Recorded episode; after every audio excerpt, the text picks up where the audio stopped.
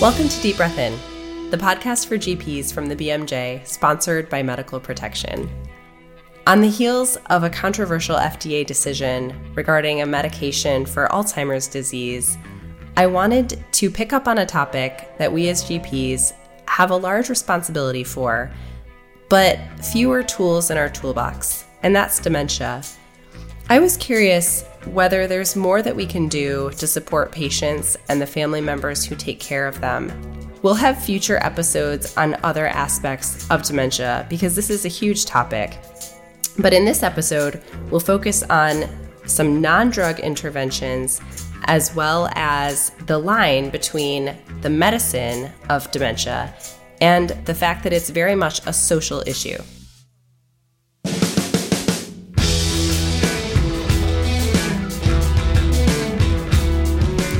I'm Jenny Rasanathan, a family medicine doctor and clinical editor for the BMJ. And as always, I'm here with Tom. Hi, Tom. Hi, Jenny. Uh, yeah, I'm Tom Nolan, a GP in London and clinical editor at the BMJ. I'm very glad to be taking a bit more of a back seat today. and and we're we're joined as ever by Navjoy. Hi, Navjoy. Hi everyone, uh, I'm Navjoyt Ladher. I'm a clinical editor at the BMJ and a locum GP in London. And Tom, do you want to explain why you're taking a back seat? Um, Maybe you don't. yeah, I probably You're sitting on the floor surrounded by cardboard boxes. yes. Well, yeah, I've just moved house. Uh, I've got no internet connection in the new house, so I'm surrounded by cardboard boxes at my old house, and um, and so well, that's not the only reason, but also Jenny, Jenny, you've um, taken on this this topic that we're going to cover today, haven't you? And and done the interviews, and so uh, you know it, you're going to lead on, on on this today, which I'm really looking forward to. Yeah. Well, thanks for joining us, everybody listening out there. And um, so this, so what we're going to talk about today is something that um, became a little bit personal for me this year. Um, I have a family member who is affected by dementia. And I was listening to This American Life and specifically the episode called The Daily. And there was a segment in this episode, which was released on May 14 of this year, called So Nice to Hear Your Voice. And it features this incredibly emotional segment of a granddaughter calling her grandmother, who's in a residential home, she has dementia, um, over the course of the pandemic when she and her family could not get inside to talk with her grandmother, to see her, to provide any kind of the usual care or support. And it is the most visceral feeling of despair to listen to the grandmother decline sequentially over the, these phone calls with her granddaughter um, that are being recorded. And um, I, it just really resonated with me on so many levels. Um, and so I wanted to kind of talk to experts in the field and figure out kind of whether any of this was, you know, something we could have done better, um, or or kind of how we can be more future looking about this. Yeah, I guess that's one thing we've sort of grappled with, haven't we? That what are these kind of hidden or harder to spot effects of, of the last year or so? You know, and, and I think cognitive decline is, is talked about. Is it is this is this going to be accelerated by the lack of social contact, or is it just that people are going to notice it more because they're having fewer contacts with their loved ones? And feels like one of those things that maybe we'll never really get to the bottom of, but or maybe that's just me being negative these days. But um, is that what we're, we're going to look at today? That would be really interesting. Yeah, I mean, I think I think we do have. I think people who work in this area do have a clear sense that the social isolation brought on by lockdown and pandemic restrictions was really bad for people with dementia, apart from the infectious threat, but just really bad. And um, yeah, I'm curious if either of you spoke to family members or patients who were struggling with this and the fact that they were physically isolated from someone that they were a caretaker for. Yeah, um, I'll be honest. In my, in my, practice, we we have a relatively younger population, and unlike many GPs, we, we don't look, look after, so to speak, at a nursing home. So uh, I don't think I've got a huge, huge amount to draw on there in terms of what I've seen. And I, I just find it really difficult to, to know. It's easy to attribute things to, to the lack of social isolation when, you know, it has been over a year and, and you know, for some people, things deteriorate in, in that time. So, um, yeah, what about you, Navjoy? Yeah, I mean, I don't, uh, I haven't in any of the um, GP, my regular GP work, I don't look after um, a residential home, but definitely have had calls from um, kind of despairing relatives who are worried about um, family members or who want to know if there's more that they can do, particularly during that um, earlier period of lockdown when contact was so sort of diminished. And um, I kind of look back on that time and and like you, Jenny, it it, it, it sort of defies belief really that that happened and that I know we were all just trying to nobody knew kind of what the right thing to do was there. And in the UK certainly care homes were so massively affected um, at the start that there was this kind of really swift action to uh, isolate people I suppose to prevent the transmission of the infection. But the kind of social consequences of that now looking back it just seems really cruel. I mean, like a lot of like a lot of aspects of you know things that people have had to do during the pandemic, like family members being alone in hospital as well. It just um, it's just hard to kind of stomach that now. I think what you're getting at is exactly what hit me too is like the thing we needed to do that we thought was protection was one of the worst things we could have done for them in terms of their dementia progression. I mean, no question that isolation and closing things and reducing, you know, visitors is good from an infection standpoint. Although some PPE would have been nice, um, but but it's it's that piece that where do you find where, how do you define protection when what you're doing is actually harmful? Mm. Yeah, and whenever I think of um, the the sort of plight, I suppose, of, of the elderly in in in the, in the pandemic, I always think of the terrible decisions to, to, to send patients from hospital with COVID into nursing homes, you know, seeding infection and killing how, who knows how many people in the process. Um, and it's almost the reaction to that is well, you know, let's let's you know let's have, have even more measures to you know like stopping visiting. Um, whereas if we perhaps had done things better in the first place, we wouldn't have had to take such drastic action. I, am not sure, but uh, it feels like we we often focus on the um, one thing when we maybe should be looking at, at, at another. So Jenny, I love that you listen to like American podcasts and read the Washington Post, and uh, which I find really refreshing because everyone I know just reads the Guardian and you know has a yeah. Yeah exactly. So I think it makes for more interesting points. people to interview yeah. as well. So who have you got today?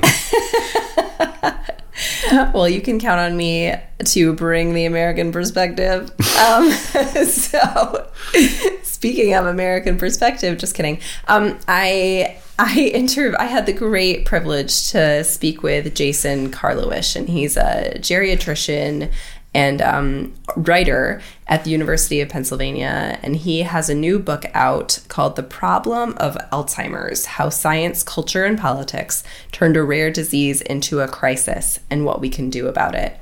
And he was actually interviewed also by the Washington Post for this for this um, piece specifically looking at the impact of COVID 19 on folks with dementia. And it was a really great conversation um, where we kind of talk about the devastation that's happened, but also what we can do going forward and a lot of different um, aspects of dementia care.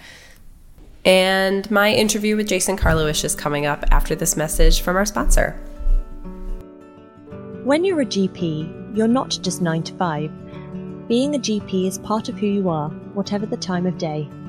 So when it comes to your indemnity, you need someone you can turn to at any time. Medical protection is always here for you with expert medico legal advice, including 24 7 in an emergency. We don't just cover patient claims, We're also here to provide support and legal representation when it comes to GMC inquiries, coroner inquests, criminal investigations, and more. Online, we offer risk prevention courses and webinars to keep you up to date with current news, risks, and legislation. We also go the extra mile when it comes to your well-being. With a free counselling service and e-care app, we're helping members take positive steps to better mental and physical health. It's the protection your career deserves, all in one place. And if you're about to qualify or have recently qualified, we can help you take the next step in your career with savings on membership for newly qualified GPs. To find out more, visit medicalprotection.org. Now back to my interview about the effect of lockdown on cognitive decline.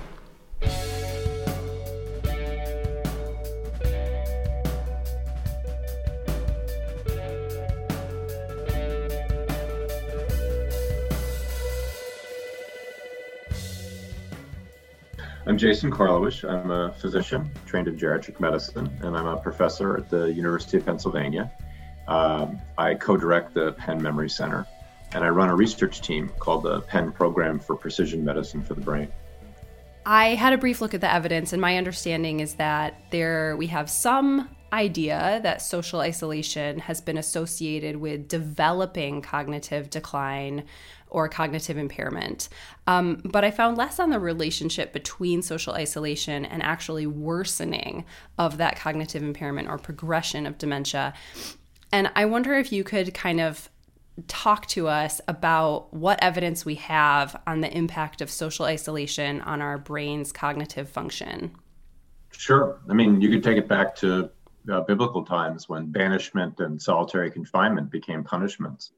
Um, you know, indeed, you know, solitary confinement is the punishment just short of execution um, for a criminal, um, and uh, uh, can be devastating on an individual. But setting aside, you know, penal penology or, uh, um, you know, th- there's there's animal evidence even. Um, so uh, in animal models of uh, mice genetically engineered to develop um, Alzheimer's disease, at least however it occurs in a mouse, um, the mice that have socially isolated and cognitively unengaged cage. They're fed and watered, you know, they're, they're, they're, but they're otherwise really unengaged. They're actually more likely over time uh, to develop uh, cognitive impairment than the mice who are genetically engineered, um, but but have other mice around them and things to play with and do. Um, and you know, there's ways that they show that they do quicker on the water maze or whatnot, and all the other tests. Yeah, there's very compelling data that you know, uh, keeping a brain nurtured keeps a brain healthy. Um, so, eh, you know, take that now to a brain that's impaired, namely a brain that has a disease like Alzheimer's or another disease that causes dementia. And isolation means you, you've taken away the nurturing that keeps a brain healthy. Um, now, you know, if you're sufficiently a self-starter, independent person, you know, creative, you can sort things out and make that work um, back to prisoners, you know, some do, you know. Mm-hmm. But if you're cognitively impaired, you're inherently interdependent on another person. Mm-hmm. Um, we often call that person the caregiver. And so if you take mm-hmm. away that that extended mind, you, you're sort of it's almost like taking away, to use a bad metaphor, but it's like taking away the wheelchair from someone who has, you know, a quadriplegia, you know. Right. And so, can you say a little bit more about exactly kind of what you were hearing and what you saw in in these patients who who were suddenly subjected to social isolation who had their kind of supports stripped away yeah so particularly you know in individuals in residential long-term care the stories you heard about were um, the family members saying you know I, I talked with her on the phone and she's clearly worse mm. you know less conversational less capable um, of carrying a conversation there were reports of uh, agitation um, mm-hmm. you know to the point where sadly, you know, patients even had to then go to hospital to quote treat the agitation. Um, I say that quote because oftentimes a trip to the hospital will only make the agitation worse. Totally. Uh, weight loss, deconditioning, um, and worsening in functional abilities. You know, someone who once was at least able to get up out of bed and dress uh, now needed someone else to dress them. Mm. Um, so, you know, obvious decline in, in, in functional abilities and and and death. I mean, frankly, people died. Yeah. Um, so there was a there was a segment on the podcast This American Life, which I think really displays exactly what you're talking about, where a family member recorded her telephone conversations with her grandmother who had dementia and was living in a nursing home. Um, and there there are a lot of people who were in this situation where they had very little that they could do for their loved ones. Um, and they tried to do what they could via telephone, via video communication, dropping things off. Um, but even for those of us without cognitive impairment, sometimes communication over a video platform is is a poor substitute for what we're used to in terms of face-to-face interactions. So I wonder if you could talk a little bit about how good these platforms are, um, specifically for people with cognitive impairment. Um, do they help, or could they even in some cases make it worse? Yeah. So the the episode of This American Life uh, that you mentioned, I listened to it, and um, it, it, it, it's devastating. Um, by the end of it, your the breath is taken away. Totally. Um, their the their communication was via telephone. Boy, you could see the struggle uh, through telephone uh, because you lack the visual input for communication, you know, the nonverbal aspects, hmm. uh, plus the just the challenges of the audio quality for a phone call. Mm-hmm. Uh, and it was just so devastating to listen to that granddaughter, you know, kind of struggling with the phone. Like, what is there a pause here or not? Um, so add video, and you know, video might work uh, better because you're sort of bringing the nonverbal aspects in. But a, some, a lot of family members reported for persons with cognitive impairment, the video was actually confusing. Um, you know, they sort of reach, try and touch it, they really couldn't quite figure what they were looking at. Um, um, so I'm not saying video is not good. I'm just saying that the notion that it's the panacea for a person um, being live and in person, um, you know, it, it, it, it, my, my language is loaded, but it, isn't a panacea. I mean, mm-hmm. there's something about being live and in person that is is better connection than live but not in person. But certainly that's better than you know remote and only audio, for example. Yeah, yeah. And do we have any data on this? I mean, not that you know video could and could sometimes make things worse but i'm just wondering in terms of the state of the evidence kind of what do we no, know i'm not familiar with any studies that have examined you know impact of using video based uh, interventions. Um, boy if they're not done they should be done and certainly we have a lot of a lot of preliminary data from the last 18 months um, you know about the, the the virtues and vices.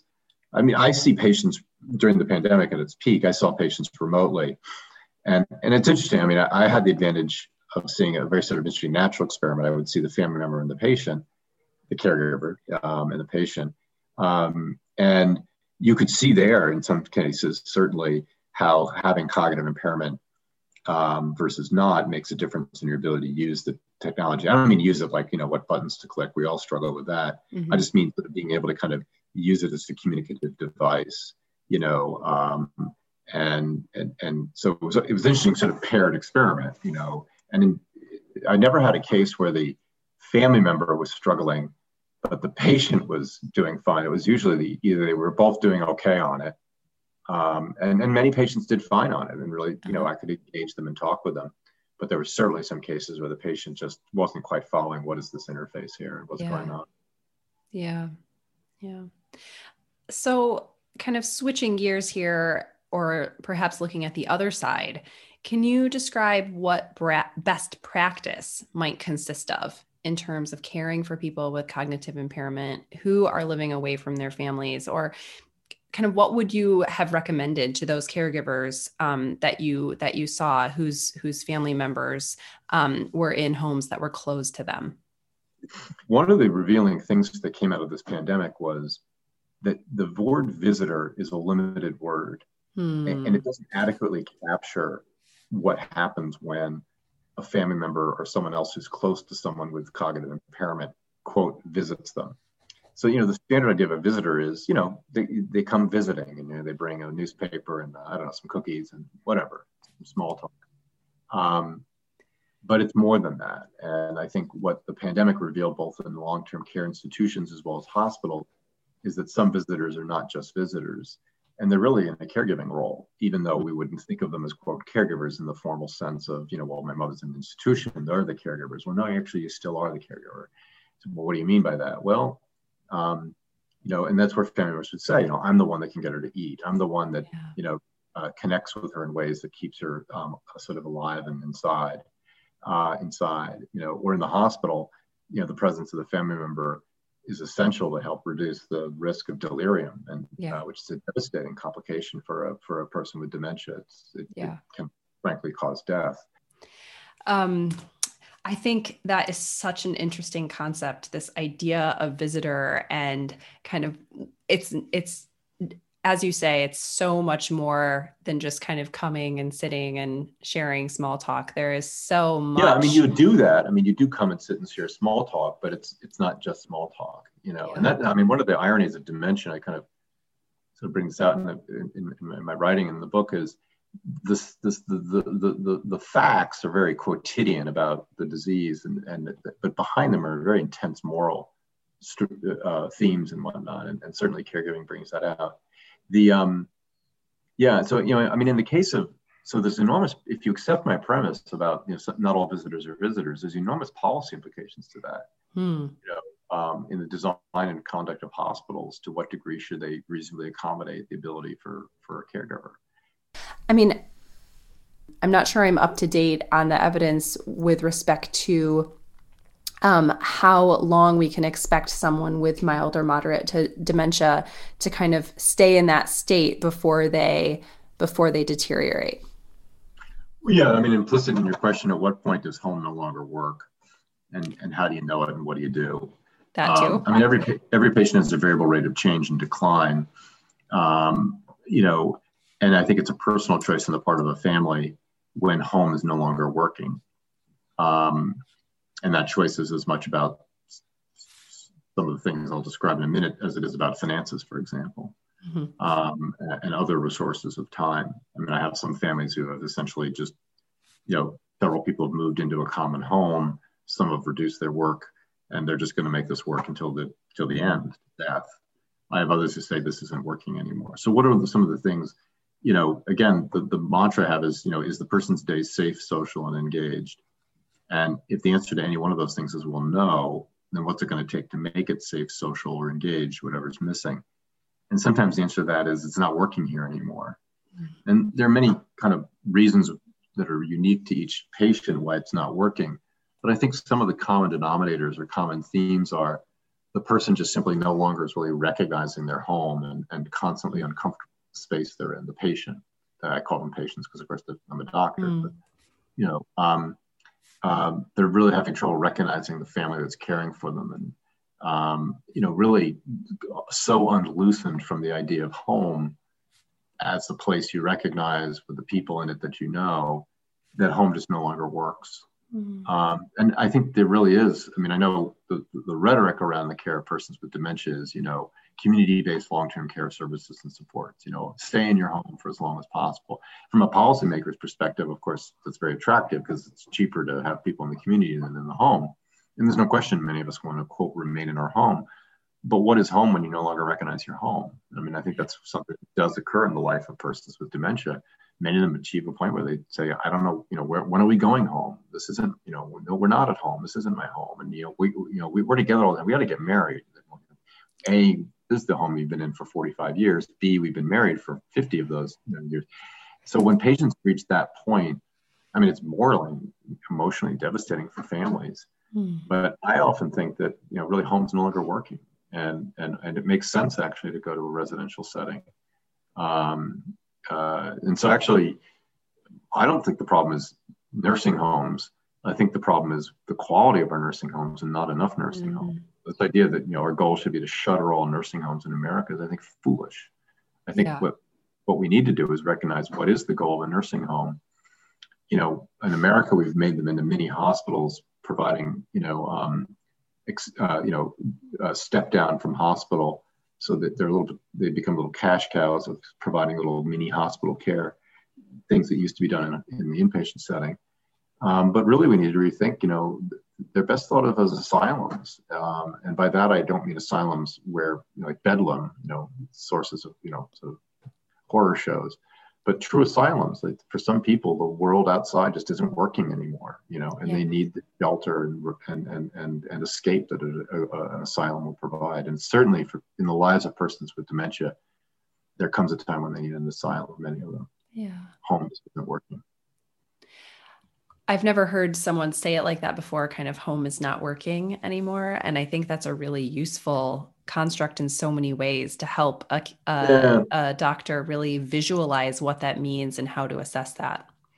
Yeah, I, I call it in the book, I call it home looseness. Uh, um, and, and, you know, they're just so unloosened from the idea of home hmm. uh, that a new home is needed. You know, yeah. they're not homeless. They're in a place, but they're homeless.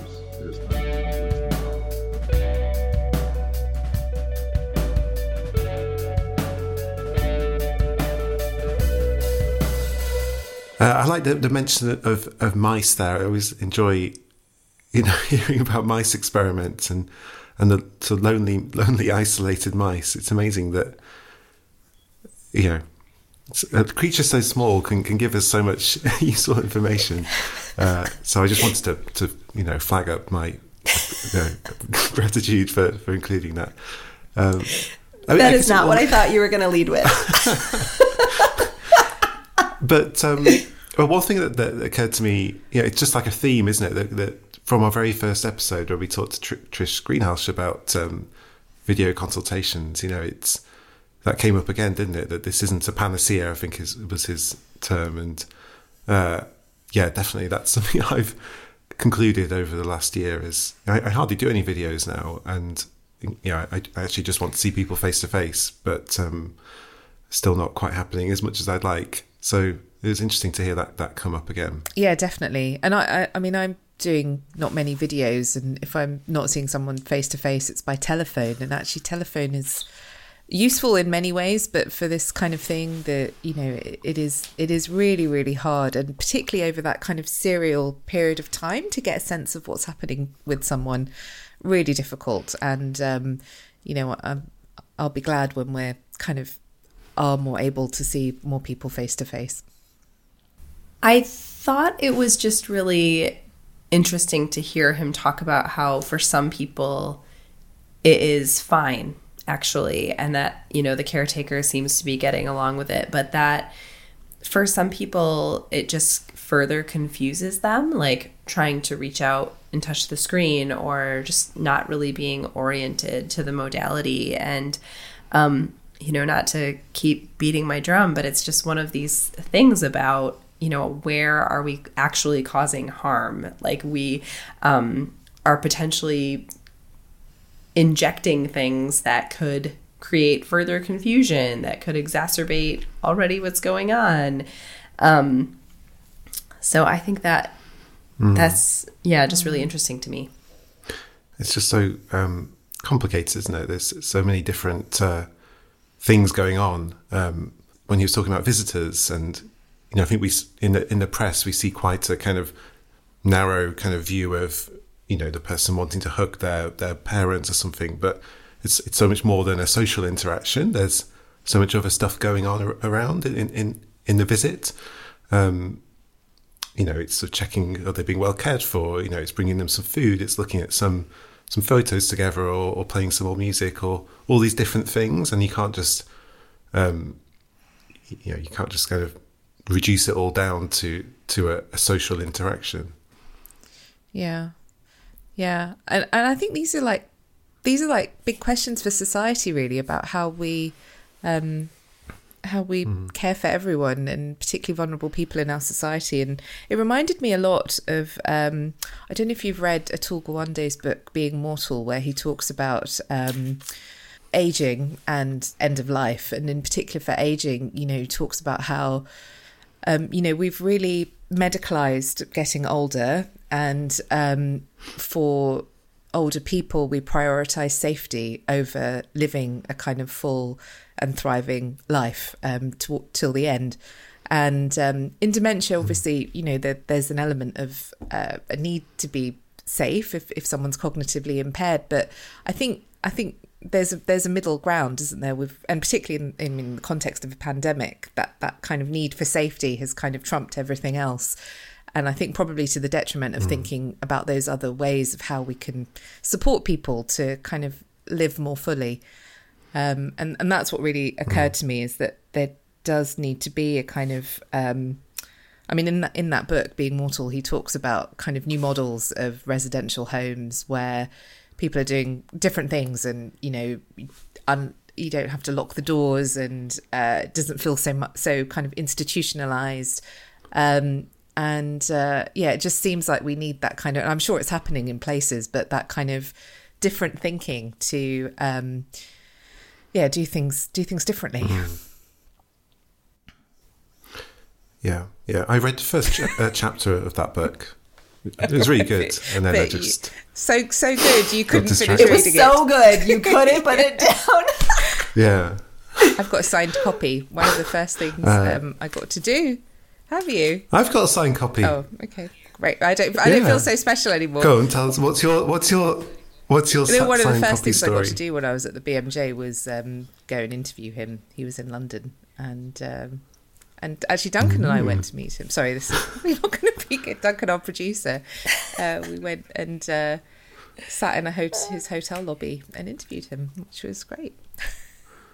I reckon. I, I mean, I was thinking during that. It's absolutely right about the quality of nursing homes. We definitely have that kind of issue in, in the UK. Is um, question questions over, over the quality of nursing homes and what, what they're there to, to do, I suppose. Um, and I was just thinking if if somebody wants to give me sort of hundred million pounds, I you know I, reckon it would it would take such a huge amount of investment and um, probably wouldn't make any money, would it? But to do it in a way that you think would, would be the, the, the good way, the proper way of doing it, like he's alluding to there, or maybe what Atul Gawande is saying in his book. Um, I just don't I don't see that that really happening without some a lot of money and and I don't know. What, what, what do you think of that? Are we ever going to fix that problem?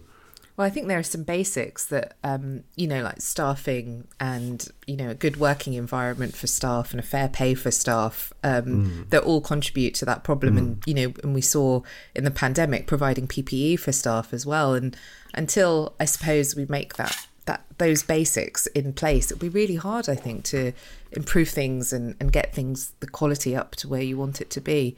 Um, but yeah, I mean, I, I, completely agree. It's such an important area um, of attention. 100%. I mean, and you, I don't know if this was the case in the UK as well, but so many of the challenges with residential homes in the US was because the people who work there, by and large, are people who make a low income, who live in more densely populated parts of the city where at least in New York City as an example like the infection rates went out of control so of course you're you're sending the people who are most vulnerable to being infected with COVID 19 from a social community perspective into the places where residents are most vulnerable. Um, so it, it, was it's a it's a bad scenario, and I think you're exactly right, Navjoyt. It links to our perception of what the value of that care is and and then how we fund it um, yeah i mean there was a period of time when we were clapping for people and uh, you know this whole conversation about like now we know who the essential workers are let's pay them properly and of course here we are like 18 months later and it, you know we're talking mm. about uh, pay rises for health and social care staff that don't match inflation and, and all of that. Um, and that to me seems like a really fundamental issue. So, one of the things that also um, struck me about the interview and our conversation was, in some ways, this tension between um, staying at home in your own community and getting community based resources and access to support from community organizations and different carers versus kind of moving to a residential place. And like, yes, the quality of those homes needs to be improved in so many different ways. Um, but one thing I've been thinking about is the kind of cultural competency of some of those care services. You know, if you are um, a migrant to another country and um, don't, you know, speak the language where you're living, but are more comfortable in your first language, and you get a support person who's coming in speaking to you in in words that you're less comfortable with, um, you know, acting toward you in a way that isn't kind of fitting with your conception of care or that doesn't make the family comfortable or um, it, it, it just struck me that this must be so challenging to to find or to build a network of community based support that can actually help people who are living in their homes, whether that's giving caregivers a respite, whether that's providing culturally competent kind of communication and activities, or whether that's just kind of allowing the person who has the cognitive impairment to be comfortable with this other person being in their home. Yeah, yeah, I agree. Uh, we do see see that sometimes with um, yeah, with, with with, a person who who who maybe it doesn't get on with, or that yeah, the, the, carer, or there's a there's a divide between yeah, I guess what you say the cultural cultural competency, nice phrase.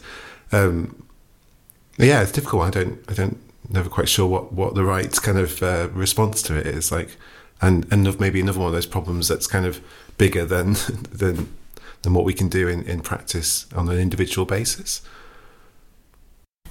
So, contemplating some of these bigger changes and recognizing the challenges, even in what is considered the kind of gold standard community based support, got me thinking about what GPs can do to help this and what GPs can do to help families and support families provide care and um, caring for their family member or loved one with cognitive impairment. So I spoke to Jen Watt, and she is a geriatrician.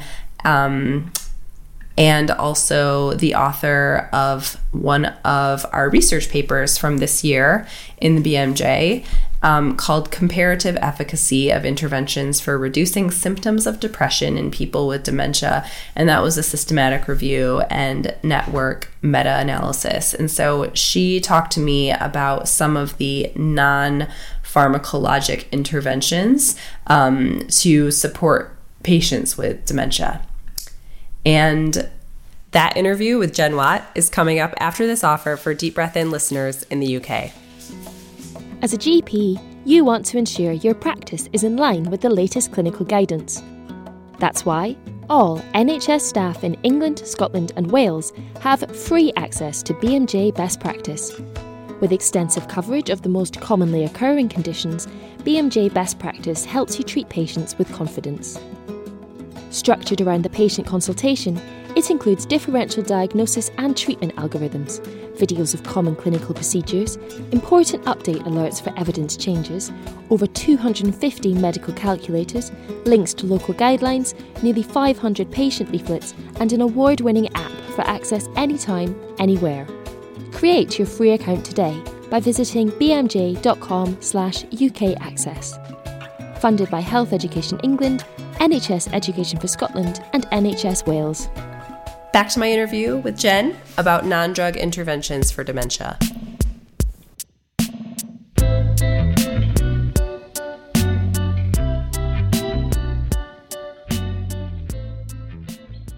My name is Dr. Jennifer Watt. I'm a geriatrician at St. Michael's Hospital in Toronto, Canada, uh, and an assistant professor in the Department of Medicine at the University of Toronto. So, um, thank you for asking about about the study. It was a really um, large study, and and we were able to really sort of like comb through the literature and identify all of the randomized trials that have been done. You know, looking at you know how well do some of these different medication and non-medication based strategies work, and I'm really happy that we identified you know a number of interventions that really do work and they actually work in a clinically meaningful way like for example reminiscence therapy worked worked really well. And what is um, that? Great, so reminiscence therapy can take a number can take different forms um, you know as you were saying you it could be something like you know recording your voice or voices of a family member um, and um, then having the you know person with dementia be able to listen to that um, whenever whenever they need to and so that can be really you know i can imagine how that would be really um, heartwarming for them to you know hear the voices of their grandchildren when mm-hmm. when they're having a having a bad day um, it could be other things though too, because it could be um, something like, you know, reading old newspapers or old books or listening to music from sort of like bygone eras, just sort of mm-hmm. anything that like takes them back to, um, you know, a different time in their life when um, when they might have experienced sort of feelings of joy and happiness. Um, and and so yeah, reminiscence therapy is really is a good one in that you can do it in person or you can do it remotely.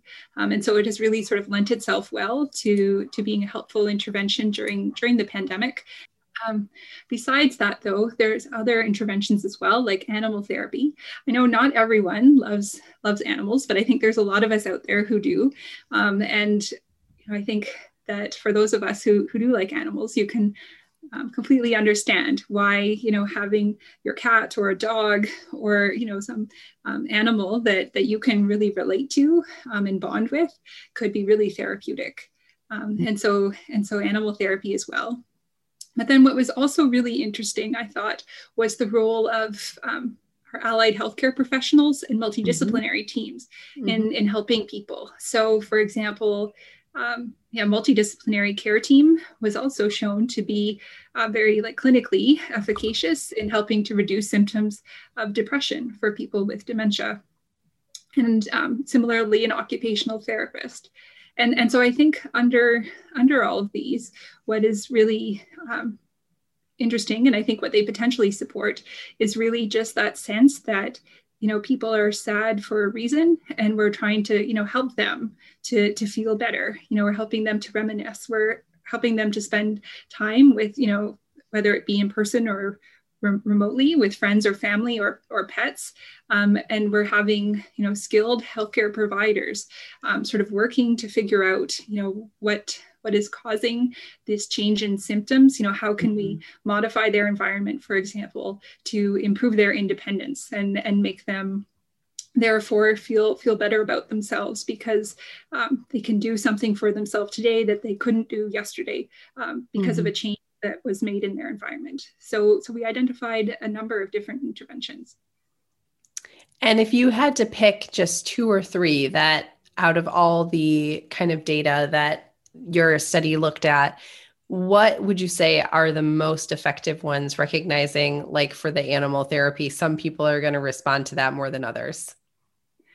And and i think that's the key is that you know when we actually ranked sort of all of the interventions that you know like um, we had uh, sort of several actually that sort of ranked ranked the highest um, that that you could consider um, but of course, you know, one of the ones that ranked really high was massage therapy, massage hmm. and touch therapy, which I, I think that could obviously sort of depend on the person. You know, some people are going to enjoy, you know, having someone to, to hold their hand um, and to, you know, just be sort of nicely talking to them and spending time with them versus mm-hmm. other people might not want to be touched. And so I think that that's one of the other sort of great things about our study is that um, you know, we identified a number of different choices that, that people could consider um, depending on, you know, their likes and dislikes. Um, that there's not necessarily going to be like a one size fits all, um, mm-hmm. but that there's sort of um, different interventions depending on, you know, what their interests are and, and what resources are available in their local communities.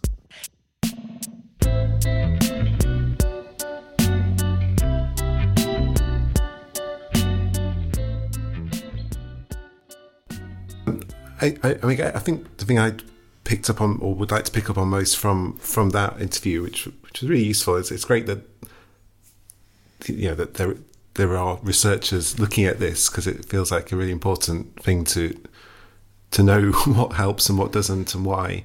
Um, is you know you know depends on the person, doesn't it? And and I think that's one of the problems um, we need to be remain very like aware of or in evidence based medicine, isn't it? Is that it's not just person with dementia go and have this treatment, it's well, what what is you know what what is it the interests or what is it about the person that could make one intervention, if you like, over another more effective or more likely to help.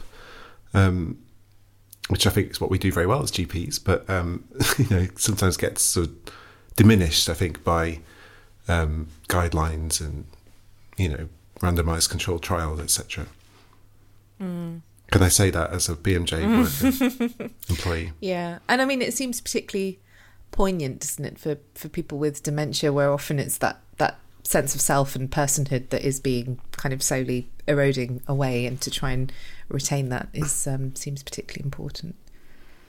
But just to kind of like seal the point in, when my grandmother was getting older, she was starting to have some cognitive impairment over and above kind of normal aging. And I remember um, it was after my grandpa, her partner, had died, and she was in this care home. And my mom and I would kind of take turns going to um, her home and like try to take her to these swimming classes.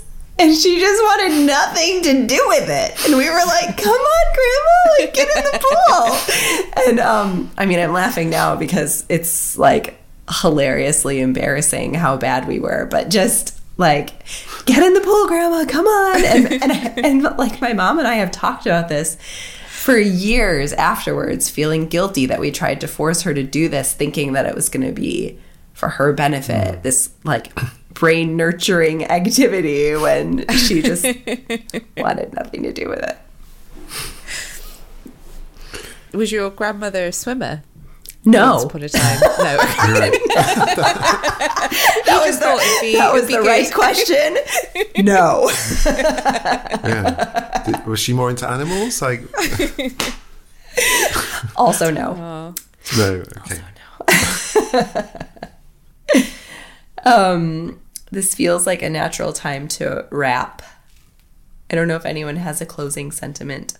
Yeah, I mean, I found it so interesting to reflect on um, so social isolation and the impact it's had on you know we've thought a lot about how it's affecting kind of vulnerable people in our society and i think to be able to hear from you know experts about uh, the impact it's had on people with uh, dementia and then some of the non pharmacological things we can do about it has been really, really helpful.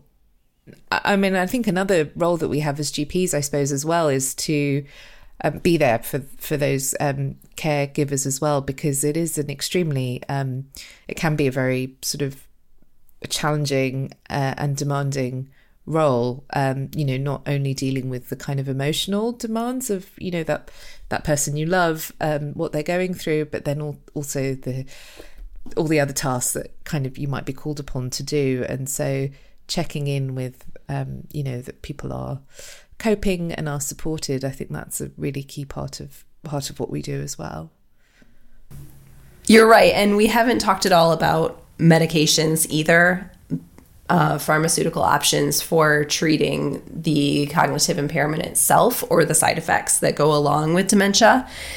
And it would be great to hear from a GP who does look after folks in a nursing home. So be on the lookout for another segment, another episode coming up, uh, giving you a little bit of part two on this.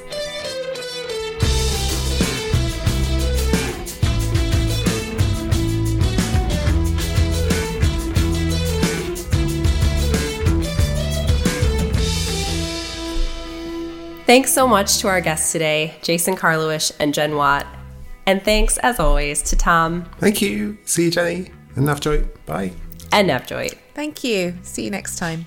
We'll have more on dementia coming up soon, and we'll post all the links to the resources we mentioned in this episode to the show notes.